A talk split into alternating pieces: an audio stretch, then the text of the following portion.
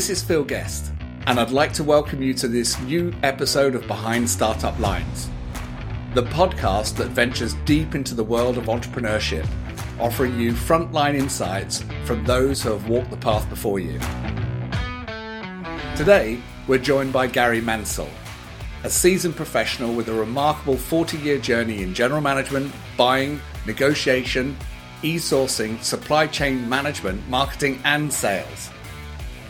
As you'll hear, Garry wears many hats. He's a public speaker, author, entrepreneur, non exec director, and angel investor with a wealth of knowledge in building businesses, sales, procurement, entrepreneurship, and leadership. In this episode, we dive deep into several critical topics. We'll explore the art of working with procurement, a vital skill for startups aiming to collaborate with large corporations. Garry's extensive experience in this arena equips him to offer unique strategies for startups to navigate these crucial business relationships. We'll also dive into the world of angel investment. As a successful founder himself who transitioned from a corporate executive to an entrepreneur and then an entrepreneur, Garry offers a rare perspective on what it takes to attract angel investors and cultivate productive, long lasting partnerships. Lastly, we'll discuss the entrepreneurial golden rules from his books. Expect to cover a wealth of practical advice, tips, and strategies that Garry has honed over his extensive career. All valuable takeaways for any aspiring or established entrepreneur. This episode is yet another masterclass in entrepreneurship. So tune in as we uncover the lessons and insights from Garry, a true connoisseur of the business world. Garry, uh, welcome to Behind Startup Lines. It's great to have you join me today. Thank you. You're, you're very welcome. Garry, I thought we'd kick off with you uh, just giving us a brief introduction of your career, and then we'll sort of touch on some of the topics that we're going to cover in this discussion today, because I've been really looking forward to this. You're an expert not only in startups and helping businesses grow, but you also have a really interesting background in, in the area of procurement that I'd love to explore today. But why don't you introduce yourself to our audience? Okay, well, uh, that should be relatively easy. Uh, I, I, spent about 20 years, first of all, in the corporate world, predominantly with Mars Incorporated, where I basically was working in procurement for most of that time, in, along with some other things. But the, the last 10 or 15 years of my career was all about procurement in Mars. Um, in 1999, I basically took some of the stuff we've been doing in Mars uh, in the area of logistics purchasing and built one of the first um, online freight marketplaces, basically, a company called Freight Traders, uh, which I led um, for oh until 2006, when I actually merged that business with a Swedish startup working in the area of well, the best way of putting it is, optimized purchasing, optimized procurement. They had right. some very, very clever software. A bunch of guys who came out of Uppsala University which is like the MIT of, of Sweden. Um, right. The chair professor of maths and computing has since become one of my closest friends. And I basically saw that business um, after it had been working for a while. I laughingly say it had software that humans couldn't use because it was built by a bunch of very, very bright academics and everything was on one page. So we, we merged the two businesses, um, transitioned across, and we transformed that into a sourcing optimization business that eventually sold to Coupa Software in 2016, 2017. And Coupa Software at the time were, and still are, uh, or they were, uh, a Silicon Valley unicorn. They've subsequently right. been bought uh, and they're, they're back in private hands now. Um, so basically, my career has been the corporate world. And then from 1999 through to 2016, has been entrepreneurial. So basically building a couple of software businesses and exiting from those. And then since 2017, I've really been working as, as an angel investor. So looking at businesses that I think will be interesting, um, putting some of my money into them, in some cases sitting on their boards as well. Um, I, I, do some work as a chair and a non-executive director of uh, a few businesses, um, written a couple of books, and I do a fair amount of public speaking as well, talking about entrepreneurship and leadership and, and how you build and sell businesses and form teams and things of that nature. So that's really a potted history of what I've been up to. Brilliant. And that's why I'm so keen to talk to you because obviously behind startup lines is all about the kind of hard yards of building businesses uh, and having to learn on the fly. And you've done it both as an entrepreneur, business builder, an advisor, and now investor. And of course, you've written a couple of books on it, and we're going to explore your latest book. Um, shortly when, when we get into the detail of it. So really, really pleased to have you and um, looking forward to a great conversation. It should be fun. Let's start then by diving into the thorny world of procurement. Um, now, love them or hate them, procurement are an important part, certainly of, of any big organization. Um, and we should talk about what their role is within that organization and why they exist and why you're likely to come across them. But the context of us talking about procurement, of course, is if you are a new company and you have a groundbreaking solution that even a big company may want, when you approach them, when you get the interest from your uh, your initial stakeholders there that perhaps they'll buy it, you will invariably come across this team called procurement which put the fear of God into most startup founders. Who the hell are these people, Garry? What are they there to do? Are they there just to make our deals impossible? No. Procurement people in, big corporations are there to generate value. That's what they're really there to do. And, and the procurement organization will sit with the strategy of the business. So, for example, if, if a business is very, very focused on ESG, then procurement's agenda will be ESG as well. And it isn't just about getting the lowest price. I mean, that's that's the old days of procurement. That's that's 20 years ago, where the, the whole issue was let's beat them up, get the lowest price we possibly can, and not care about them. Pretty much every big corporate now cares desperately about its suppliers, and it needs to get closer and closer and know more and more about its suppliers. They will make you compete on price, no doubt of that at all, because remember they're competing in their own worlds you know, just as Mars, my old company, used to compete with Nestle, and we would want to buy better than Nestle, it was about doing the things that are right to generate the value and, and add to the bottom line of a business. And it isn't the bottom line is just not about money; it's about all the other things that go with it. So, you know, the procurement team may put the fear of God in you. In reality, you know when you're buying from a big corporate, you're generally not going to get a decision maker or a single decision maker it's going to be a committee decision of some type, a you know cooperative yeah. decision. And really, what you have to do as a salesperson when you're selling into a corporate is recognise who the decision makers are, and lobby them and create advocates inside that business, so that when yeah, most most of the actual selling happens when you're not there.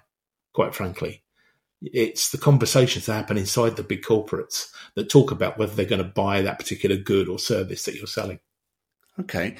So tell us a bit about how procurement people are measured then. I mean, any good sales process understands what the buyer is dealing with. And as you rightly said, in dealing with large organizations, corporations, you're going to have a committee of people who are involved in making the decision. Maybe there's one ultimate person who signs off on the deal, but there are lots of people who influence the deal. So let's talk about procurement in terms of how they're measured in a modern day. How are they judged? You talk about them adding value. Clearly, effect to the bottom line is an easy one to measure. But how are these guys and girls being judged within their organization if they're any good? Well, I mean, they will be judged on the price points they hit. There's no doubt of that. Right. I mean, whatever you say, they are always judged on the perceived value and the actual value they're generating uh, and the actual prices they pay against the budgeted prices they pay. Yeah, you will always have the conversations when. So can I can I just exp- uh, dive a little bit deeper into that then? So that idea that is it in the world of procurement that somebody has a target that is the form of however much we decide we might want to buy, you've got to deliver a reduction of X to to show value? Is that one way in which procurement people are measured and their contribution to the company? Well, I, I think they're actually measured now on hitting budget rather than delivering a lower than budget number. Because right. in reality, when you're business planning, you've got to have some surety. So, you know, is it really, really clever to set a budget of you know a hundred thousand and come in at sixty thousand? Truthfully, the answer to that is no, because the business has set its pricing based upon the, the numbers you've given them. Right. And so, therefore, if you get that pricing wrong in terms of your budgets, and the business makes bad decisions, like, for example, puts its prices up and the competitors then beat them on price, that can be a problem for procurement. Procurement have caused that issue, you know? Right. So it's about actually hitting your budget and explaining the variances to that budget. You know, geopolitical things can happen, oil shocks can happen, energy shocks can happen. Yeah. Everybody then struggles. Yeah. But at the same time, there can be windfalls as well. You know, a new a new thing comes onto the market which is cheaper and operates and works just as effectively. And so therefore you'll get those windfalls. And it's about being able to explain the variations and telegraph them. Good buyers know their marketplace, they know what's coming. And truthfully, good procurement people actually know the market better than the individual salespeople because salespeople struggle to find out what the competitors are doing. They struggle to find out what competitors' prices are. Procurement people know them because they're talking to them every day. So they know their supply base, they know what their budgets are, and they know that they need to hit them. And that's what you need to help procurement people do. If you can reduce prices, well, that's a benefit. But it's about surety of supply, consistency, security of supply chain, which is a big thing nowadays, of course, and being able to actually deliver against the promises. Great. I'll make a note of that security of supply chain. That's a really important one. Um, so the way you describe procurement there is established sectors that procurement experts understand well, like buyers of um, working for uh, supermarkets buying food, perhaps you're or, or clothing or have you. you. You know that sector well. You're a specialist in that. But often when we're talking about perhaps software or new tools to solve problems for other people, which procurement are involved in. So I've done some of these in the last year. I've been negotiating with big global banks on bringing uh, AI solutions into the organization. Those procurement people clearly don't know about software. They don't know about AI. Great if you're a specialist in one area, then you've got a very clear view of how do I help them hit the budget. But what if these people just don't know your space? um, and they're making decisions to make on pricing and delivery when really they haven't got the depth of understanding. I mean, I, I know that role. You've come across that. How do you deal with it? Well, uh, you mean how do you deal with it as a salesperson of that of that solution? Yeah, as the as the startup who's got the interest of uh, a sponsor within this corporate who says, yeah, and it could be. Could give you an example. It could be a finance system yeah, or a, a, particular software that helps a part of the business, one part of it, and someone's gone, you know, I need this solution because we've got a problem here, and procurement are tasked with checking the value of what they should be paying for it, right. but they don't know the debt, they don't know the sector. Okay, well the the way you do that is by by helping the person who you're selling to, and they may not be in procurement, become an advocate for your business, uh, yeah. and really you do that in a couple of ways. You do that by providing them the information they they need to convince others. Yeah, and and I would challenge to some degree the fact that the procurement people don't know because part of the other job in procurement is keeping ahead of the marketplace and looking at the research what's going on. Um, but yeah, I, I, get your point. It is a time where where procurement, but, that, but, that's impossible to do. Yeah, impossible to do when you've got so many software and technologies. They can't possibly stay on all of that, particularly during this period of transformation and and that's why it's important that you become the knowledge leader. Right. And that's the whole issue within, particularly in a software business or, or some, where you where you're providing a solution that has never existed. I mean, I'll, I'll give you a real example. Trade Extensions, the last company that I was uh, a big shareholder of and uh, the CEO of, we were actually we had the worst job in the world.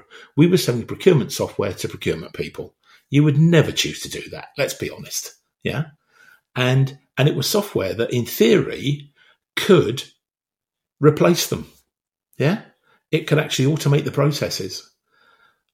Um, so yeah, it's like a double whammy. But the reality is, what we needed to do was actually educate the companies, educate the people, educate the procurement people, educate the buyers inside the companies that said how they could deploy this software, what it would do, and how it would be used. And it becomes a long sell. You know, yeah. to become a knowledge leader isn't something you do in three months. It's something that takes you two years, three years to do. So, you know, a startup in those kind of areas has to expect they're going to have a really long cycle time for their first sales. And to be- become a knowledge leader, you've got to freely give information away and not worry about your competitors. You know, yeah. I, I used to get absolutely livid at people who would turn around, you know, and I was a buyer, and they would put information they wanted to give me behind a firewall or behind a, a, paywall or behind a sign up for this information. Give me your details because 99% of the time I'd probably not be interested and I'd get a load of spam. Yeah. So my view is really just put it out there, be very open, be truthful and actually share your knowledge. You don't need to give away state secrets, yeah. but share your knowledge and make yourself in the marketplace the people that want to talk to you and the procurement people from those businesses, yeah, even the finance companies, you know, the, the, the banks, they will actually start coming to you and asking questions about what your solution can do and what its path is and what the what the growth path is and what the development path is for that. And then you actually start to get decent knowledge because they're the sector experts. You're working in this, you're building things that should be supplying their need. Um, so it's not quick, but my advice is always get yourself to the position where you become the knowledge leader in the field and then give away the things that are that knowledge. Educate your customer, educate your potential customer, and it'll become a logical conclusion. They'll want to buy from you because you're the people who do it. You know, it, it's like, I mean, I, I know this is international, but I always laughingly say, you know, I'm old enough to remember when nobody in the UK ever vacuumed their house. They all they always hoovered their house, and Hoover yes, was the brand name of the biggest yeah. selling vacuum cleaner. Yeah, yeah. Um, and we used to have this thing, you know, we we we we would really love to say that you know pe- people don't people don't buy something they they trade it they they, they trade exit because the company was called trade extensions yeah um, we never quite got there but we did get most of the big corporates using the software and coming back to us to talk about how we could take it on further and how we could change the way that buying works. So knowledge leadership, I think, is the real key, and building advocates inside a business is the other thing that you need. So that the the person who wants to use your software, wants to use your service, wants to use your goods, rave about it inside their own business. So this is really about a mind shift in uh, mindset shift even within to, when you talk to procurement. If you see them as an as a barrier, if you see them as the enemy, you know that's just going to get people's hackles up. If you see them as a validation that this is a real opportunity and an opportunity to convince or reinforce why this is such a good purchase through the way you describe educating them on the market, they'll respond well to it. Is that the advice here? Yeah, Absolutely. That that really is is, is my, my piece of advice. They're they're not there to stop things happening. Bad procurement people are there to stop things happening. Yeah. But good people, good procurement people are there to add value to their business. And the way they do that is by working with the best suppliers. I mean, one of the things we used to do is we would literally have a situation that turn around and help the advocates inside the business go to their senior leaders and say, if we did this, this is what would happen. So we, you know, we do a piece of business value engineering, even to the point of saying, with the public information we have about you, if you do this and you save this amount of money, this is what will go onto your bottom line. This is what it would have an impact on your share price. You know, right. you, you, you could be as, as, as, uh, as, as tough as that almost, you know, as, as, um, uh, yeah, have that, that amount of chutzpah yeah, yeah. Depends how how big an impact or important part you are. Yeah, yeah.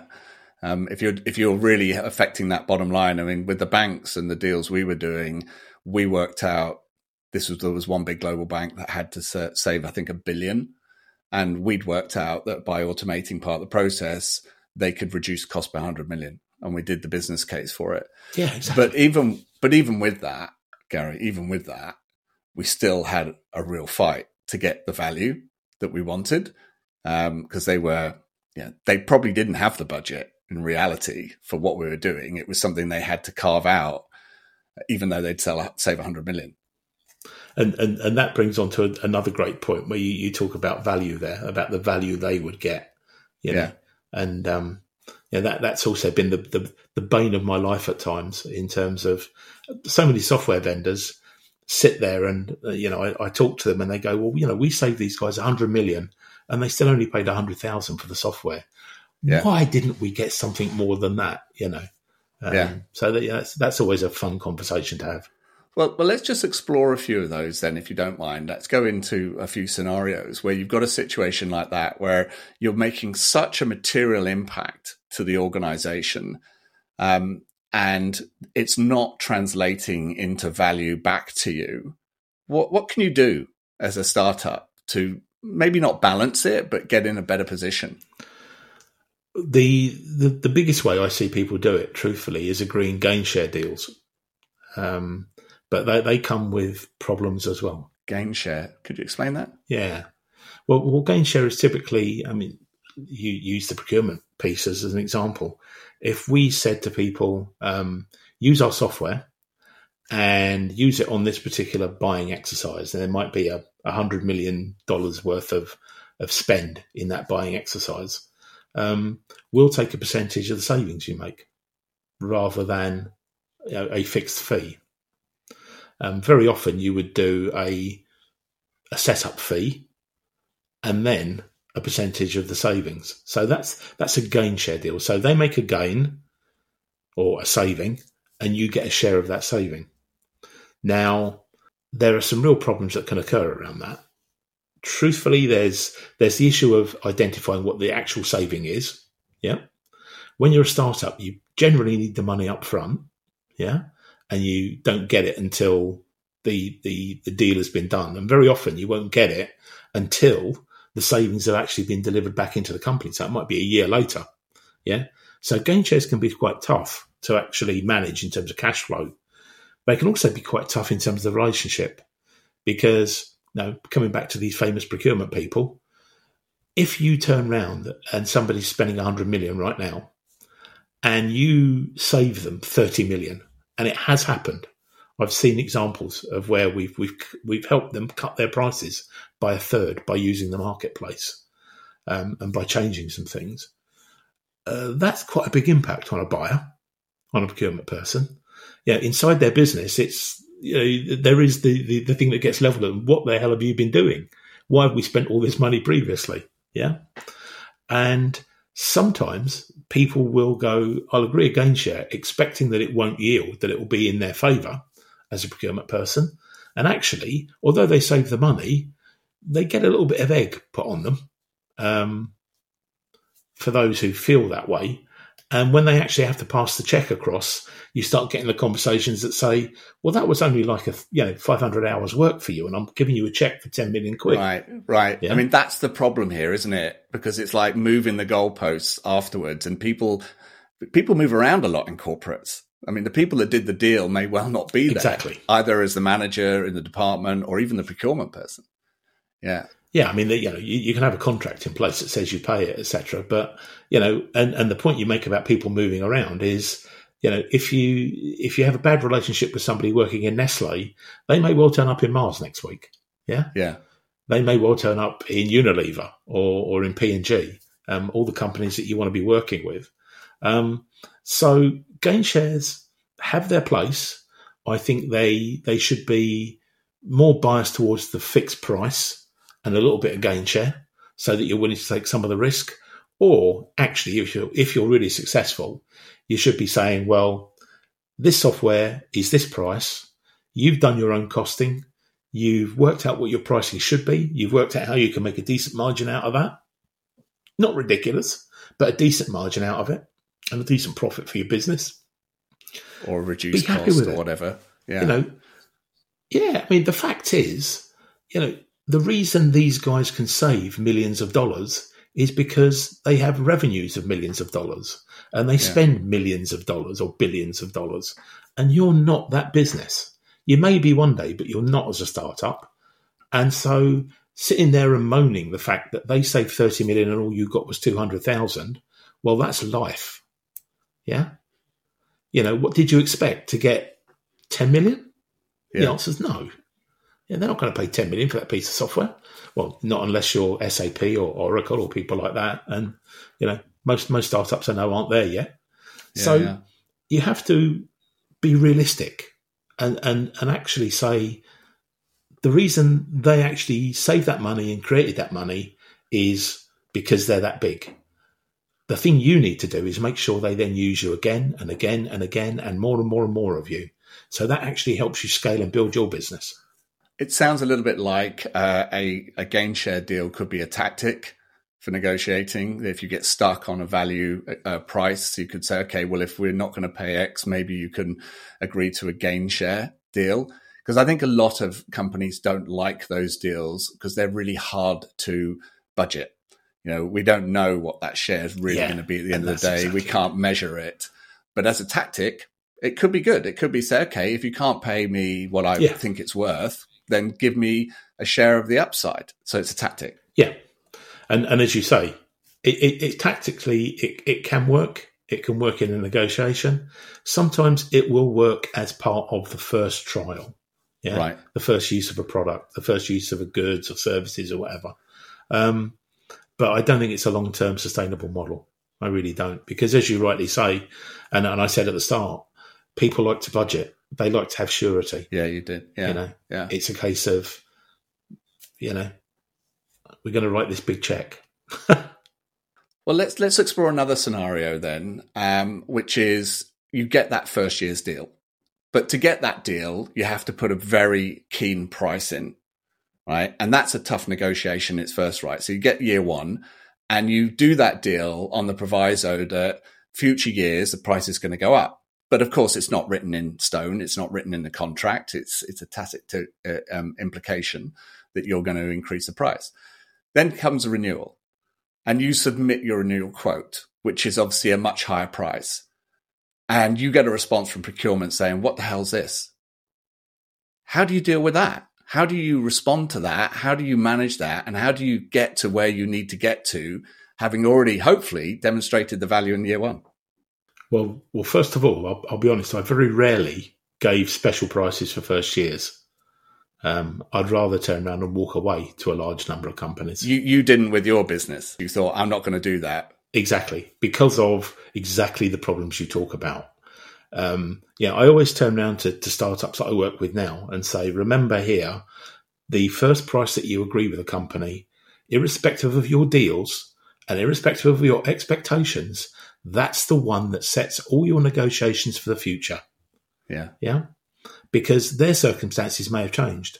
You may have actually given them an idea that, you know, they would save this amount or it would deliver this, this product, you know, et cetera, et cetera. Um, and yeah, sometimes buyers will come back to you and go, well, it didn't actually deliver exactly what you said. It didn't perform as well as you said it would do. It's good, but you know something? It's not worth to me the money you thought you were going to get paid. And you're into a negotiation, and the negotiation starts at the first price you gave them. Yeah. So that's why be- I think you, It, it could be as well that whatever you agreed to deliver hasn't had a chance to be delivered because this is the other side of the equation. The customer might be really bad at deploying the technology or the product. And even though they said, yeah, we're going to have it up and, up and running in six months, 12 months later, you're only halfway through the deployment. So they've got another lever there to say, well, we didn't use it. absolutely, Yeah. Yeah, you, you are really in their hands, and that's that's where you are. Even if you've got to the point where you've got the price you wanted, you know. But then at least it's a different conversation. You're starting from a, a higher base. You know, if you're starting from a lower base, and you know you're starting at a point where you can't make money, and I've seen people try and do that. That's that's the path of madness. That's that's really really bad for your business. And I, I always But, try and but companies, people- Garry, companies have to take those deals, mate, don't they? I mean, sometimes even if it's a real poor deal, it's a bit of money in. I mean, it's the logo that is as important, maybe, as the money, particularly when you're looking to raise funds. If you get a blue chip logo on your client Well, list, Well, that's a that's a classic example. You see, that's where you can actually say, "I'll trade some of this for something else." Yeah, right? I mean, if I can use your logo, if you'll do references for me, if you'll Case actually act as a referee yeah. to other clients, if you'll come and speak at some of the events for me, yeah, it, it's th- there's other things than money that are value to you that you can trade. So it really is about negotiating hard. And yeah, you're right. Sometimes you are in the situation where you go, I will just survive. I mean, we very, very rarely traded money, if at all. But what we would trade is time, which of course is money, but we would we would actually to, to prevent things like those issues of deployment being delayed, we'd actually put our people into their business for a period of time. And we'd say, they're free. You've got 20 days of, of, of uh, effort here that will help you deploy this software and make it sticky. And the nice thing is, once they're inside that business, they're seeing other opportunities as well. So they then become salesmen inside that business. So there's lots and lots of ways where you can still gain value and you just need to be creative about it. But, you know, don't give away the crown jewels. It's sometimes a bad deal is just that, a bad deal, and you shouldn't do it. Yeah. So let's uh, um, imagine you have done it. Let's imagine you've set the price. The business has moved on. The business has got more customers, got more traction. The product's more proven. You've uh, been able to demonstrate value within the organization that bought it. And your whatever that price delta is, it's just unacceptable to procurement. Unless, of course, procurement's first response to any increase is we're not paying that. I mean, that might be just a default. We never accept the first offer from procurement. What could you do? Well, you've always got the ultimate sanction, which is to say, I'm done. I'm not working with you. Yeah. Should we say that? I mean, That's- I- that's if you can afford reality. to walk away, yeah, if you can afford to walk away, but is that something that you, you get to a point where you go, well, I know the value, you know, if you can't meet it, we can't work. But if you're if you're in the situation that you're losing money on a deal and you're going to continue to lose money on a deal, you have to be foolish to carry on doing it. Yeah. Yeah. The thing you have to be very clear about is having your your your best alternative, quite frankly. What's your next best alternative to what you have already? Yeah. Exactly. And it's it's your it, Or what's your next best affordable alternative? exactly. Those those those are the things that have to be in your mind when you're going through any negotiation. You know, what's my next best alternative? I can do this or I can do this. Actually, and it might be you end up going, we can't do business at this level. Now, surprisingly, ha ha ha, sometimes when you genuinely get to that point you can't do business at that level, you'll see a change. They will they will turn around and go, Well, okay, so what can you do? Yep. Yeah. Remember, it's it's a dance that you're playing here. Um, so it really is about going into those negotiations, creating in your mind what the alternative scenarios are, and recognizing when you have to move and when you have to move both ways, and then getting creative about it. Things that are amazingly of little value to the company, to your customer, can be a massive value to you. Yeah. And you look to trade those things as well. But there has to be that ultimate sanction. Yeah. That's a great piece of advice trading value for money. Yeah, I mean, there has to be that ultimate sanction. There has to be a point at which you turn around and say, we have to agree to disagree. We can't do business. Yeah. Because you can't carry on doing business and losing money. At what point do you bring the uh, corporate sponsor, and by that I mean the person who's decided to bring you in or you'll have chosen you as a solution provider? At what point do you go back to them to say we can't we can't work anymore because we can't reach an appri- agreement on the price? Because they'll be pretty pissed if they can't do that. Yeah, Yeah, I mean, if, if you're doing it well, you never let them get out of it anyway. You're talking to them all the time. Um, Yeah. And you're advising them what's going on inside their own business. Yeah. I mean, that's that's the reality of it. You want to be in a situation where if if they are the corporate sponsor and procurement are separate, and, and nowadays things are getting much, much tighter in, in terms of corporations. But if you've still got that kind of structure, you need to maintain that relationship with your corporate sponsor at all times. You know, just give them stuff, give them things that are interesting. Oh, you know, I saw in your annual report that you were doing this. Did you know about this? Yeah. And actually create some more value for them. Just keep on adding value. That's what account management's about. You know, a good account manager really does that. You know, the, the, the, the clues in the job title, they manage Yeah. an account.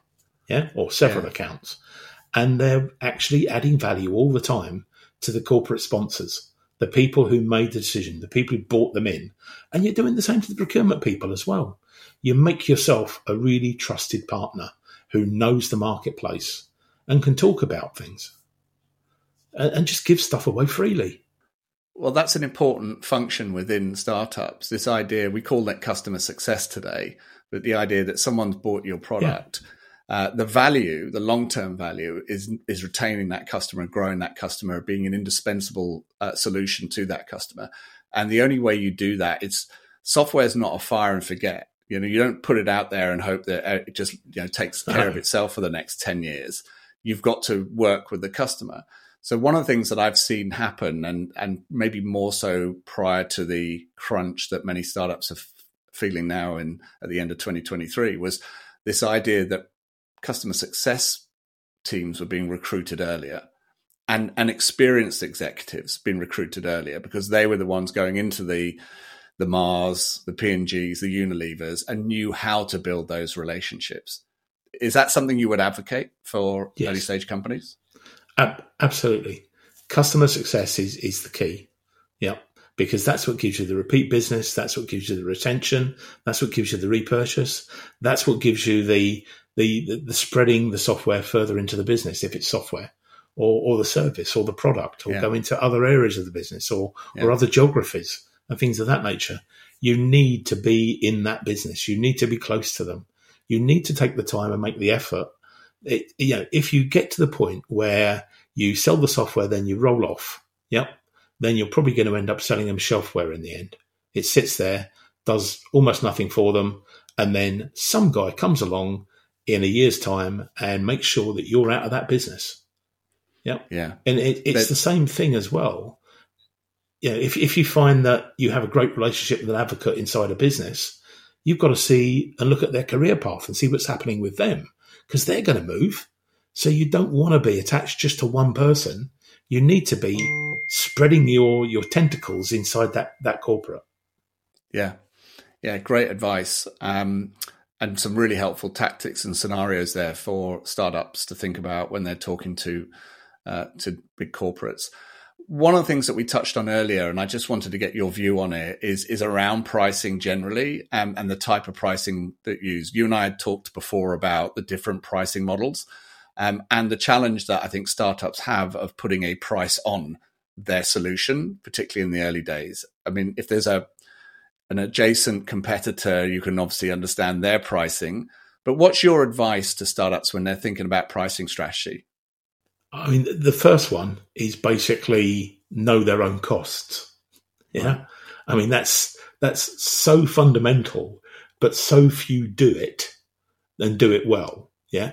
And, and know your own costs, not just now, but how you're looking to scale the business. So, you know, what are my costs going to be in two years time? You know, it, that's, that's part of it knowing your costs, then you can actually say, I mean, if you've got competitors, that's great. You can look at what the market is bearing. The other one is then to say, well, how much money do I need to make out of this? Or how much money am I looking to make out of this? So you can generate your margin. And that will result eventually in your price point. Yep. Right. Then you can test it with the marketplace. Where is it? You know, if you're talking to people and you're talking to them and saying, well, the software is about to be delivered. Here's maybe the minimum viable product, if it's software or or anything really. Um, this is what it is. This is what it does. This is what we're pricing it at. You may get people turning around and going, "No, absolutely not." But the question then is, so what do you use now? How do you do this function that we're going to replace? How do you do this function, and what do you pay for that? So, how can we work out a way to save you money, perhaps in that area? But knowing your pricing, knowing your costs, that's how you do it. And it's an iterative circle, really. You you try it, you go back, you test it, you go back. You look at your own business, you go back until you get to the point whereby you can make a margin, where you can make enough money that makes this a viable business and you have a path to grow it as well. Right. Is that what, what people might refer to then as value based pricing? Um, and there are other pricing strategies out there. Um, what do you understand that to mean? Well, well, for me, value based pricing really works best when you actually do have a competitor. I mean, real value based pricing for me is is imagine you're you're making a new refrigerator, yeah, um, and you want to come into the market as a brand new refrigerator manufacturer.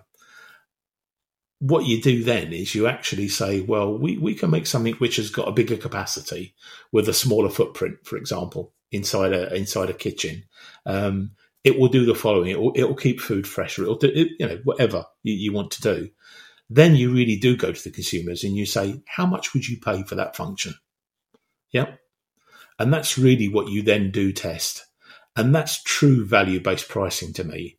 You say, well, actually, here I am compared these two refrigerators. Here's my competitor. Here's mine.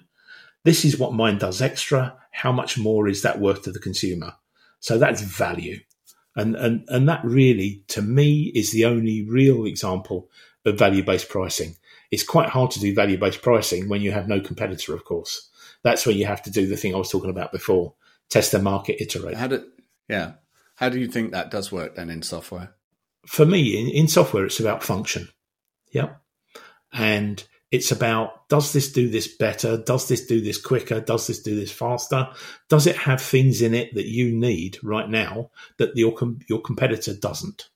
Yeah, that's adding value and and and that software it's just the same really right but yeah. I mean, having said that, that doesn't mean to say you let your developers build whatever they like, you know, because quite frankly, if you do that, then most of it won't get used. And equally, you don't build everything that your sales team ask you to build because one client is demanding. Oh, it. absolutely not. That that'd be the worst yeah. idea. Right, right. So it's getting that balance right. Um, pricing strategy is one of those areas that really doesn't get the, the time it deserves. And considering it's one of the, the most important levers for uh, business success, uh, I think I read somewhere that on average, businesses spend about six hours working on pricing strategy in total, not during the lifetime, in total, uh, which is crazy. And when it comes to repricing, restructuring, repackaging, you really need to spend some time thinking about that. And it's not fixed because it will evolve. Um, pricing in year two will change significantly when the product is so different. You know, it's it works better. It's got new features, functionality, scale, all the things that you put into it. There's value there, and you have to capture it. So, repricing, repackaging certainly in early stage companies, it's more of a fluid thing in the early days, but it's something that you've really just got to do uh, on an ongoing basis. Um, and, and that's where value based pricing comes into it and the other forms of pricing strategies. Yeah, I'd agree with you 100% there. I mean, it's the, the, number of times I've actually spoken to startups that I work with or I know of or, or are pitching, and I say, Well, how did you get to your price point? And, and in effect, they may use a lot of words, but they actually say, well, it's what we could get away with. Yeah. you know, and it's kind of, oh, right, okay. Um, well, that's an interesting basis. Yeah. Well, that's that's not a scalable business. Yeah. Yeah. No. But you know, there's a lot of that goes on, and, and it probably is testament to the six hours total that we spend on pricing. Yeah, yeah, you're probably right. Um, yeah, I mean, we're seeing certainly in software now the emergence of usage based pricing as being something. I mean, this idea that you know you pay for what you actually use, and I think that that's going to uh, become even more popular because this idea of I'm buying software. Uh, and never using it. I did this. So back in the early days of the internet, uh, I was involved in buying co-location and server space when I worked in radio for Capital Radio. Um, I knew nothing about this topic, but I was tasked with negotiating enough bandwidth and server space for us, and we bought I mean, I'm embarrassed to say it, but we we we like overbought by a hundred in terms of the you know what we needed, and obviously we paid an awful lot of money for, and no one at the time really knew well, how you're going to price these things. Um, but now, you know, that's crazy. Nowadays, of course, AWS is is great for usage based pricing because you can dial it up and dial it down. And I think we're going to see more of that pricing model, uh, certainly in software. You you use it, you pay for it. You don't use it, you dial it down. Absolutely, the case. I, I, it's going to be the model for the for, for the foreseeable future, in my mind. I mean, we did the same in trade extensions. We we we used massive amounts of computing power for small times. You know, the particular pieces of software would use huge had a had a huge call upon processing power. Um, and we used cloud computing for what it was. We would actually have our our, our software sitting there on AWS um, and, and and other hosting providers, but we would actually buy some solvers that were some of the base code that we needed on a per use basis. So when we ran out of capacity, we could seamlessly go out to the marketplace, use this, get the answers, bring it back, pay for it later. Um, and that's more and more the case. It's use as you need. Yeah. Uh, we could do a whole podcast just on pricing strategy. Maybe that's for another day. But easily, really interesting to uh, to dive into it. Let's shift the conversation now from procurement to your work as an angel investor. Um, you've obviously had success. You had an exit. You've made some of your money. You're reinvesting that back in entrepreneurs and, and great ideas now. Um, this podcast is really designed for early stage companies that are looking to get going with a particular focus on the commercial side of building the business. So that's why the conversation was was great to have around procurement.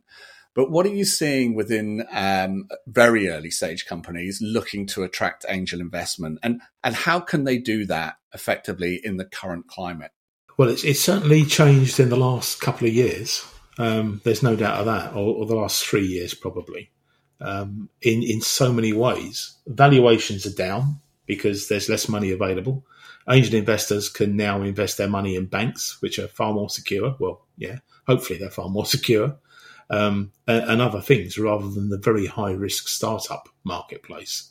So that does tend to mean that there's less angel money around and there's and there's lower valuations. What I say to people looking for angel investors is is don't do what some people do to me which is they hear I'm an angel investor and they find me on LinkedIn and throw me a pitch deck. And I throw that straight in the bin. Yeah. It could be good, bad, or indifferent, but I get lots of those and I never look at them, quite frankly. Um, you need, when you're looking at individual angels, to build a relationship with them first of all before you even ask them for money or ask them to invest. You need to follow them on LinkedIn. You need to see what their interests are. You need to see where they invest, what sectors they invest in. Because if you're clever about it, you really can read into it what people are looking for. Yeah. And very often they're very upfront. You know, I, I talk about I tend to invest in tech businesses, female founded and led businesses. Um, so it's all there. It's all there to be found. And make the connection and actually start talking and having dialogues with angels. Most of us are not angels that sit by themselves in isolation. Most of us are in angel groups. You know these these groups that are right. there's, there's loads of them in the UK throughout the world. There are loads of them, and basically it's a group of high net worth individuals, family firms, early stage venture capital guys who sit down via these organisations and they rely on the organisations to curate the pitches that are put in front of them and then they actually facilitate it. They find you the lead angels. So the angel groups generally work very well. Some are better than others. Um, any you'd recommend? But you should be. Any I'd recommend. Um, well, uh, I'm I'm in uh, I'm in four. Yeah. Um, I'm I'm a big fan of one in in Cambridge, which looks mainly at tech and pharma businesses, called the Cambridge Capital Group. There's one which is very big called the Angel Groups, and they're, they're based in the north of England. Um, one which is worldwide and is very good and, and has a lot of high net worth individuals attached to it is called the Keiretsu Forum.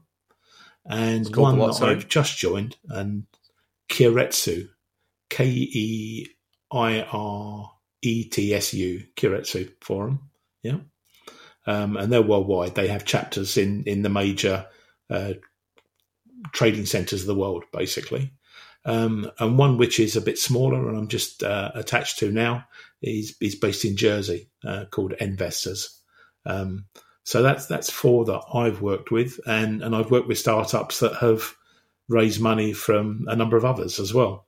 Um, you know, it's it's wrong to recommend any individual one, I guess. Yeah, that's good to. Um, that's really helpful. Anyone listening who wants access to angel investor uh, communities, then there's four really good ones there uh, to look into. What uh, does the I mean, initial... you, just, you can just Google angel groups. Truthfully, yeah, Yeah. Well, you've given them four to start with, so thank you for that. What does the first email look like? If if if I was looking for angel investment and I wanted to get in touch with you, Garry, what's that initial contact look like? And and is it an email to you that isn't obviously just saying, here's my pitch deck? What has it got to say for you to go, okay, I'm willing to have a chat? And is that an email or is it some other form? It's it's very rarely an email. Um, it's more likely to be a LinkedIn conversation, for example. Um, and it will be somebody I've probably had a dialogue with already who's responded to some of the posts I've done, responded to some of the articles, read my books. Um, you know, basically, they've got to show that they know me by having built a relationship. And at that point, you know, it's it's. I'm not stupid. I'm very. I'm. You know, I know what they're really after. I see when yeah. they want to connect. They follow me first of all, then they connect and they, you know, they say they're raising for such and such. So at one point, I'm waiting for them to say, right. here you go. I might even head that off at the pass and say, by the way, if you're looking at me investing in, in your business, I don't invest in that sector. But, you know, I may be able to help you in terms of people that do, or I'll introduce you to the angel groups I'm a member of. But it, it can't it's, it's like any relationship, any business relationship, any friendship, really. You know, you basically got to build that relationship first of all. If all you do is you say, I know you're a member of these angel groups. I'd like to be, I'd like to actually pitch to them. Well, at that point, I'll go, well, here's their address, email them. And you'll go into the sausage machine. Yeah. What you really want to do is get me on your side as an advocate that actually says to these angel groups, I've invested in this company. I think they're worthwhile. You'll still go through the sausage machine, but of course, you've got a much better chance of going through it because I'm trusted, I'm credible, just like I listen to other members of the angel groups that I'm part of who bring deals to me. Yeah. Yeah, building it's building those relationships again, isn't it? Yeah. It's not a quick process. It's a long process because you you have to differentiate yourself. You have to show that you've got something which is different from everybody else. I mean, there are thousands of people who look for angel investment every year, and very few of them get it. Yeah. I've been thinking a lot about this lately, particularly in the traditional way that we've been using sales development to do outreach to initiate that contact and the way in which we're using email. And we're overwhelmed now with those messages, whether it's LinkedIn connection requests, pitches, emails, anything that's digital communication is really not now getting the awareness or the bite that, that used to. And where I've come to the conclusion is that what's most effective for the work that I do is when I get an opportunity to stand up and talk to a group of people and share with them what is in effect part of my IP, my knowledge, my experience, um, share with that in a very authentic way.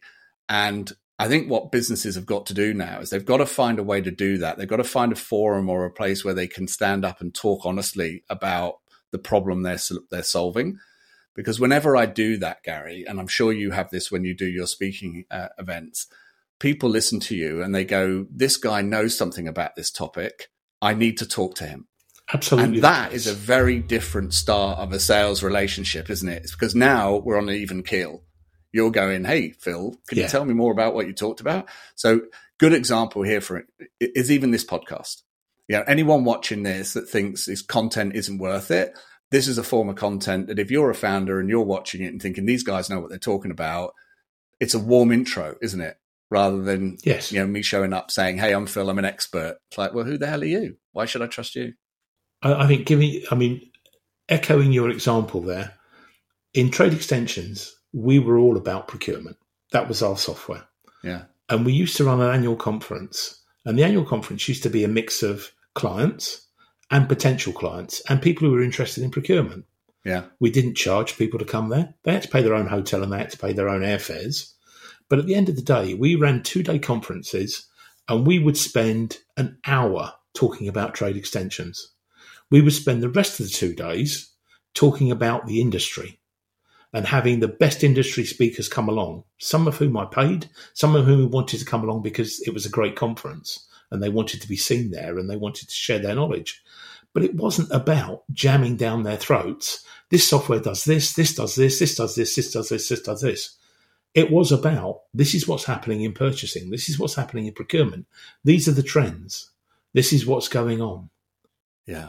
Yeah, really important. Maybe we should do the Behind Startup Lines conference one day, because um, it is, it, and it's great to just get people in a room and talk about these things, and it leads to business. So, what's the yeah, they, equivalent they, of doing that? They, they love the networking opportunities. Yeah, yeah. You know, and and it isn't about selling yourself; it's about making yourself the knowledge leader.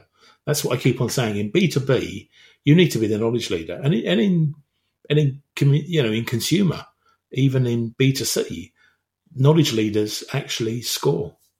You know, yeah. they they educate the public. Yeah yeah, it's um, yeah, it's it's it's having those conversations.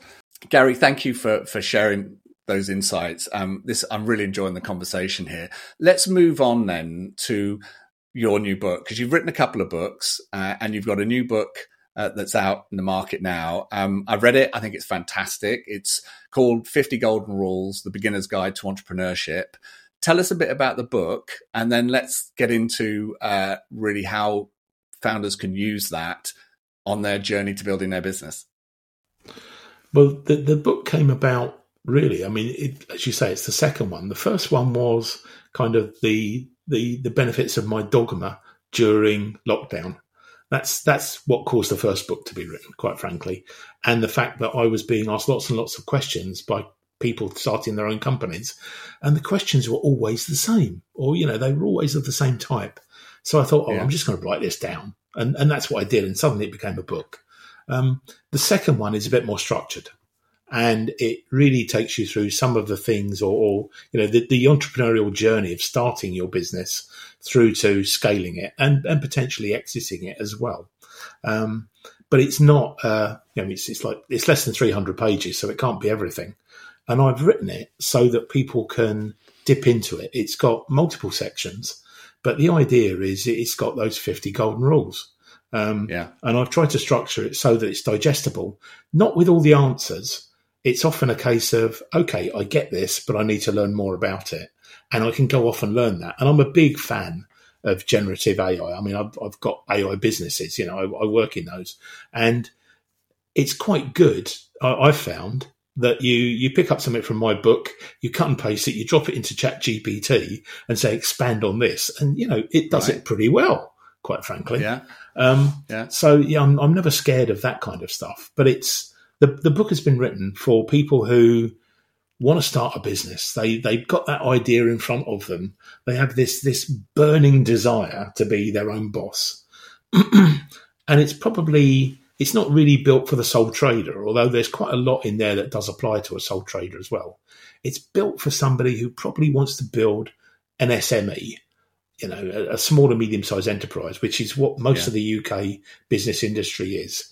You know, those businesses that are 10 to 50 to 100 people um, that, that produce some tremendous stuff, and, and we all use them, even without knowing that we use them. And it's built in such a way or the book's written in such a way that you can use it a bit like a, a non-exec. And and that's what really drove it is I work as a non-exec on a couple of startups or two or three startups. And this is really the things they come across through their lives. You know, right. This is talk to me about you know how I market, how I do this, how I do that, how I scale, how I do you know, it's it's built into those sections really. And I've tried to make it digestible so that if somebody's got a problem at the time, they can just dip into the book and find the section about that problem, read a bit about it, and then do some more research, and it just generates some ideas for them. Yeah, it's highly digestible, the way in which you built it. I would suggest that, as you, you touched on there, there are two parts to the book. The first section is really a quick reference guide. Uh, doesn't go into too much detail, but it does sort of share some principles around models and frameworks that you can you can use. And I love your idea there of um, taking that and expanding on it. And one of the things that I'm looking at doing at the moment is I've now we're in the world of chat gpt assistants i've created an assistance for go to market planning that's really built around the frameworks that I use to figure out, you know, what's our go to market strategy, what's our routes to market, what's emotions, all these different things that you've got to think of. But you could use your quick early references for each of the topics in that environment to, to dive deeper. The second part of the book really explores a collection of tools and, and provides a bit more detail around certain models and ins- insights. Um, so that's where it gets in, I guess, to the practical side. Um, and I, it's a very easy read. It's a very quick read, um, and it's a very useful reference book. Um, so really good. Thank you for putting it together. Um, are there some golden rules that you have favorites or you particularly will pick out when you're talking to early stage companies saying these are these are really the important ones that you've got to focus on first um, yeah i i'm actually a big believer in in even small companies having strategies you know there's right. there's a lot to be said for let's wing it and see what happens and then yeah. laughingly call it a pivot when you actually aren't pivoting you're you're actually just tweaking yeah.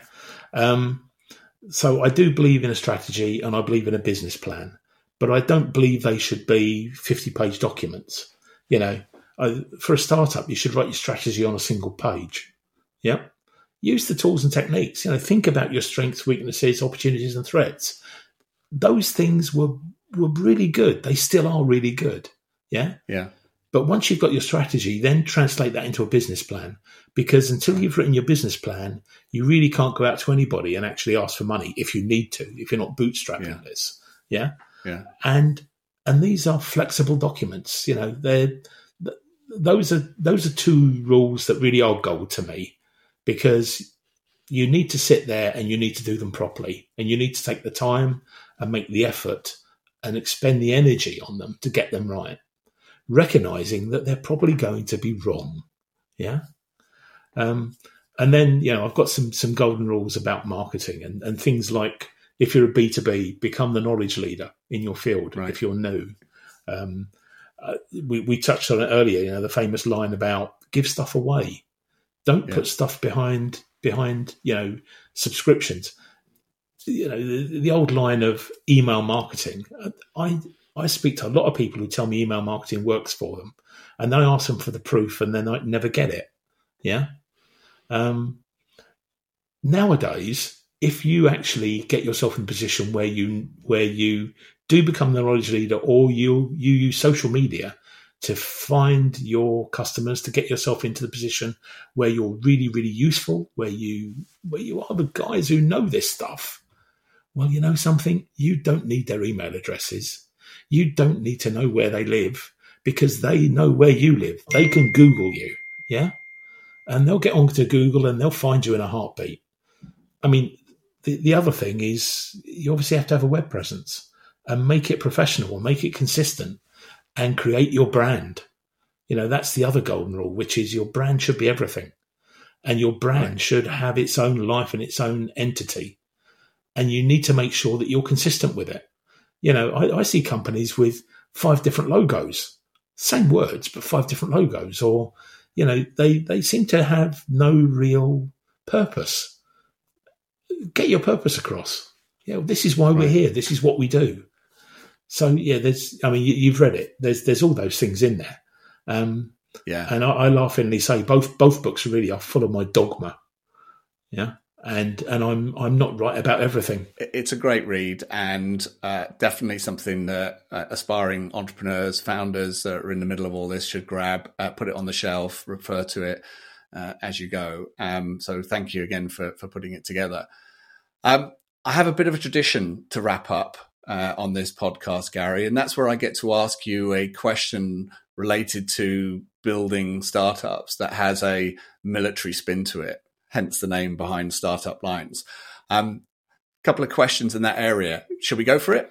Yeah, please do. Great. Okay. So, question one much like soldiers who must adapt to unexpected changes on the battlefield, businesses face disruption.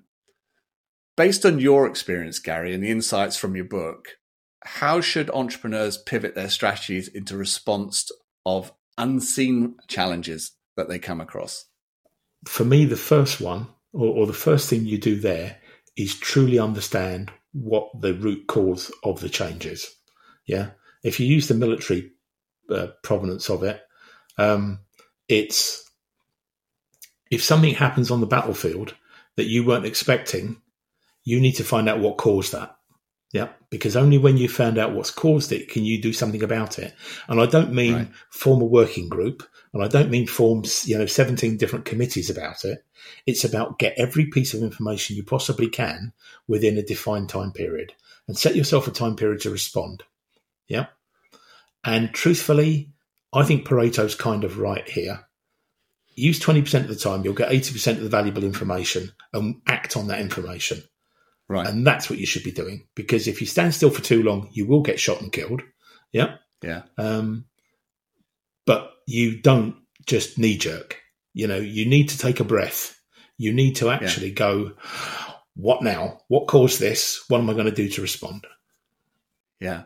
I mean, one of the things that, that I'm keen on encouraging uh, the founders I work with is to, to have a review process. And uh, even when it comes to doing uh, deals, winning customers or not winning customers, having those deal reviews at the end of each uh, significant opportunity to look at, you know, what were we trying to achieve? What did we manage to achieve? What didn't work? And what are we going to do differently next time? Those are the kind of four areas that, that you can do. But you're right. When you're hit with something, invariably you will on a daily basis. It's taking stock, taking breath, gathering the information before making a decision. That's really how you cope with that, uh, dealing with that uncertainty. Yeah, I'm a big fan of review processes because part of that review process is talking to the people who said no and trying to yeah. get to the real reason why they said no. And then actually, and then actually still being engaged with them afterwards. How's it going? Oh, by the way, I saw this. This might be of interest to you because, you know, sure as eggs is eggs. They're going to want to test that marketplace again fairly soon. Yeah. Yeah. Yeah. Yeah. Great advice. Um, in your book, so second question, in your book, you also talk about the importance of market research and understanding competition. Um, how important is this in the context of gathering intelligence for a startup, similar to you know a military unit assessing the situation before acting on a territory. How important is that intelligence gathering piece? Do you think uh, on the competition when you're early in the process of building a business? I, I think the first thing, in, in terms of importance, one, of the first things is actually finding out whether you've got any competitors and being brutally honest to yourself about whether they're a competitor. You know, I, I sat, I sit in angel groups and I end up with loads and loads of companies who, in their pitch, say, We've got no competition. And you know something? I don't believe that ever. Generally, I can sit in the in the meeting and Google and find a competitor, which really yeah. upsets them. Yeah. Yeah. So you probably have got a competitor. Once you find out who your competitor is or what your competitor is, you need to know why you're better than them. Yep. And that's what you should be doing. It's about why am I uniquely different to these people? Why is what I'm doing better? Because yeah. if it's not better, you're going to be a me too. Yeah. Yeah. Um, does that answer the question? Yeah, and, and, I suppose it's a question of how obsessed you get over the competition because I think it's being aware of what they're doing and then getting too focused on them which then means you're obviously not playing to your strengths and your strategy if you're either a follower in that instance. So it's getting the balance right, isn't it? Not to, to spend too much time focused on, but be aware of it. I mean, we would in in, in the startups I built and, and led, we would probably spend no more than an hour a week of somebody's time looking at what the competition was doing. Quite frankly, right. Um, but you would do that time. You would dedicate that time. Yeah. yeah I mean, you, you, want to know what, what's being said, what's what's happening. Yeah. But other than that, you know, you're absolutely right. You can become obsessed with competitors, and they can suddenly be controlling your business without even trying to. Yeah, yeah. I think the key here that you've touched on there is what makes you different. Um, and yeah, that's the driver here. You know, why why you over anybody else? Then we've got questions about why why you now for the customer. Um, what's driving that decision? But what makes you different is clear. The the challenge I have with with better is better subjective, and really, you know, we all have different yes. views on what's best, better, and bestest um, but you get the idea. You know, different is something that we can look at and go, yeah, we're very distinctly different, or we solve the problem this way in a very different way to anybody else in the market. and that's certainly what I'm looking for in the companies I work with. Yeah. Yeah, diff- different means you're creating an opportunity for somebody generally. Yeah, yeah. Last question then. Um, so, in the military, special forces teams are highly trained to operate in hostile environments. Drawing uh, parallels from the book, but also from your experience, what advice do you have to startups that are about assembling and leading a team that's capable of thriving in a high pressured environment of an early stage business? Ah, that's that's a really good question. I, I very rarely say that, to be honest because the founding team is all. You know, what I tend to right. invest in first of all is the founding team before even the business idea. Yeah. And and for me, a founding team has to have some key parts in it. Just like, you know, the SAS does, they have key specialists in different areas, even within their yeah. teams of four and six. Um, yeah. yeah, the founder is usually the visionary, the person who leads and has the vision and and and, and actually convinces the others around him or her that this is going to be successful. You know, that, that they buy into the founder's vision and idea. But I also think the founder needs a foil, another person who sits in their business, who actually looks across the table at the times and says to them, "You know, you're being an idiot, don't you? Yeah, you actually need that that sense check. Somebody who's bright enough and smart enough and different enough that can actually go, whoa, hang on, have we really thought about this? Then you need yeah. somebody who can deliver. Yeah, a deliverer is really important because generally the founder can't. The founder has the great ideas, but is the worst person possible at delivering them. So you need somebody right. who's practical and delivers them. You, you, need somebody who knows the numbers, yep, and actually understands right. the numbers and can do it. And and you know the foil is often the guy who understands the numbers. I've just found out. I mean that that kind of tends to be the way that a good management accountant, and I had one of the best in the world, in my opinion, working with me in two businesses. He was my foil, and he could just right. raise an eyebrow and show me I was being an idiot. Yeah.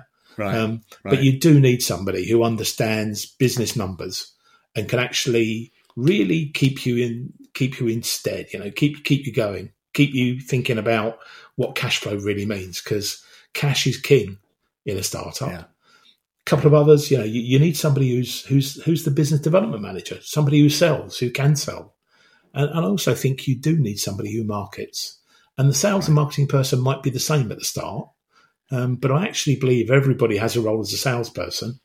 But you need somebody who's responsible for taking those ideas, that delivery, these numbers, this money, and turning the marketing into actual sales. So, yeah. so for me, that's that's the ideal founding team, and they need to have massive resilience. You know, you need to yeah. look at people and go, when this all goes wrong, when it's really painful, when it's Friday and you've lost another sale, yeah, and you've only got four months of runway left, what are you going to do? Yeah. Yeah. And are you giving up or are you going to keep going? And are you going to keep going at this? So, so for me, that's the founding team is all. That's, that's what I look yeah. for first and foremost. Yeah, it's that grit, isn't it? And that determination. So the idea that you need other people around you, even if not everyone's a founder, but they're part of that founding team. And then you have to have that grit. I think I, I it's the mixed skill set. Yeah. I, I, I heard Sam Altman speaking, and obviously we're just getting to the end of the debacle that was OpenAI and him getting fired and re, rehired. Um, and I, I heard a video that he talked about that the one defining uh, factor that startup uh, founders have, and it was determination. It was that determination to actually see this through, regardless of whatever life and, and the world throws at you. And he was saying that that was the one point of difference of successful founders who went on to build really big businesses. And I like that idea of determination because I think we can be hard workers and we can have grit, but determination means you have to keep going when you want to give up you know, when you hit the ground again, you've got to pick yourself up. You've got to keep going. Would, would you agree with that, Garry? Yeah, absolutely. It's it's got to be, it, it, it's not just you. You know, you, you you can't eventually stand alone. You need to create that team, and and as a leader, share that vision that enables them to be that determined to actually say, "We bought into this. We're not going to give in. We know this is the right thing to do." You know, I mean, we've, uh, i give you a real example. The, the business that I'm invested in that's really working very hard is, is a, is a medical device for treating uterine fibroids. um, and preserving fertility in women. Uh, and it's, it's a massive problem. And the whole team there is so determined that we're going to improve the position of women's health that it's never going to fail. I mean, we're having some really tough times raising grant funding and stuff like that, but we're just finding ways to keep going and to keep that thing going because people believe enough. So determination, yeah, I, yeah, I agree. yeah. And, it's and, a good, and a strong sense of purpose as well, as you said there. You've got to have yeah. believe. I think that's those two go hand in hand. Garry, it's been an absolute pleasure speaking to you. Thank you so much for joining me today on Behind Startup Lines. Where can people learn more about you? Obviously, there's the book, which is available on Amazon, both the books. How else can they get in touch with you? Where else can they learn about the great work that you're doing? Well, they they can find me on LinkedIn, and Garry is spelt with two R's, probably because my mum couldn't spell, but it's Garry Mansell on LinkedIn, and um, and the website is garrymansell.com. Those are the two best places to find me. Brilliant. Mate, it's been an absolute pleasure. Thank you so much for a really enlightening conversation. And, uh, you know, I can't wait to see where you're going to take your business next. And, and we we're getting to know each other. So I'm really looking forward to uh, working together in the future. Thanks very much for joining us today. Absolutely. It's, it's been real fun, Phil. Thank you for that. And uh, yeah, it's going to be going to be good to see what the future brings for both of us. Thank you, mate. And there we have it. Another great episode of Behind Startup Lines loaded with invaluable insights. A massive thank you to Garry Mansell for joining us today and dishing out wisdom from his 40 years in the business trenches. From mastering procurement to understanding the art of angel investing, his advice has been an absolute goldmine for entrepreneurs at any stage. Remember, the journey of an entrepreneur is a marathon, not a sprint, and every nugget of wisdom can be a game changer. Garry's experience and the golden rules from his books are essential tools for your entrepreneurial toolkit. If today's episode sparked new ideas or reinforced your business path, spread the wealth. Share the episode with your network. Let's empower more entrepreneurs with the knowledge and insights to navigate their ventures successfully. And keep an eye out for more episodes where we continue to dive deep into the real stories of startup success and the challenges they faced. Don't forget to subscribe, and if you like what you heard, leave us a rating. Join me again for more unfiltered frontline entrepreneurship stories on Behind Startup Lines. Until next time, keep innovating, keep building, and let's keep the conversation going. This is your host, Phil Guest, signing off from Behind Startup Lines. Over and out.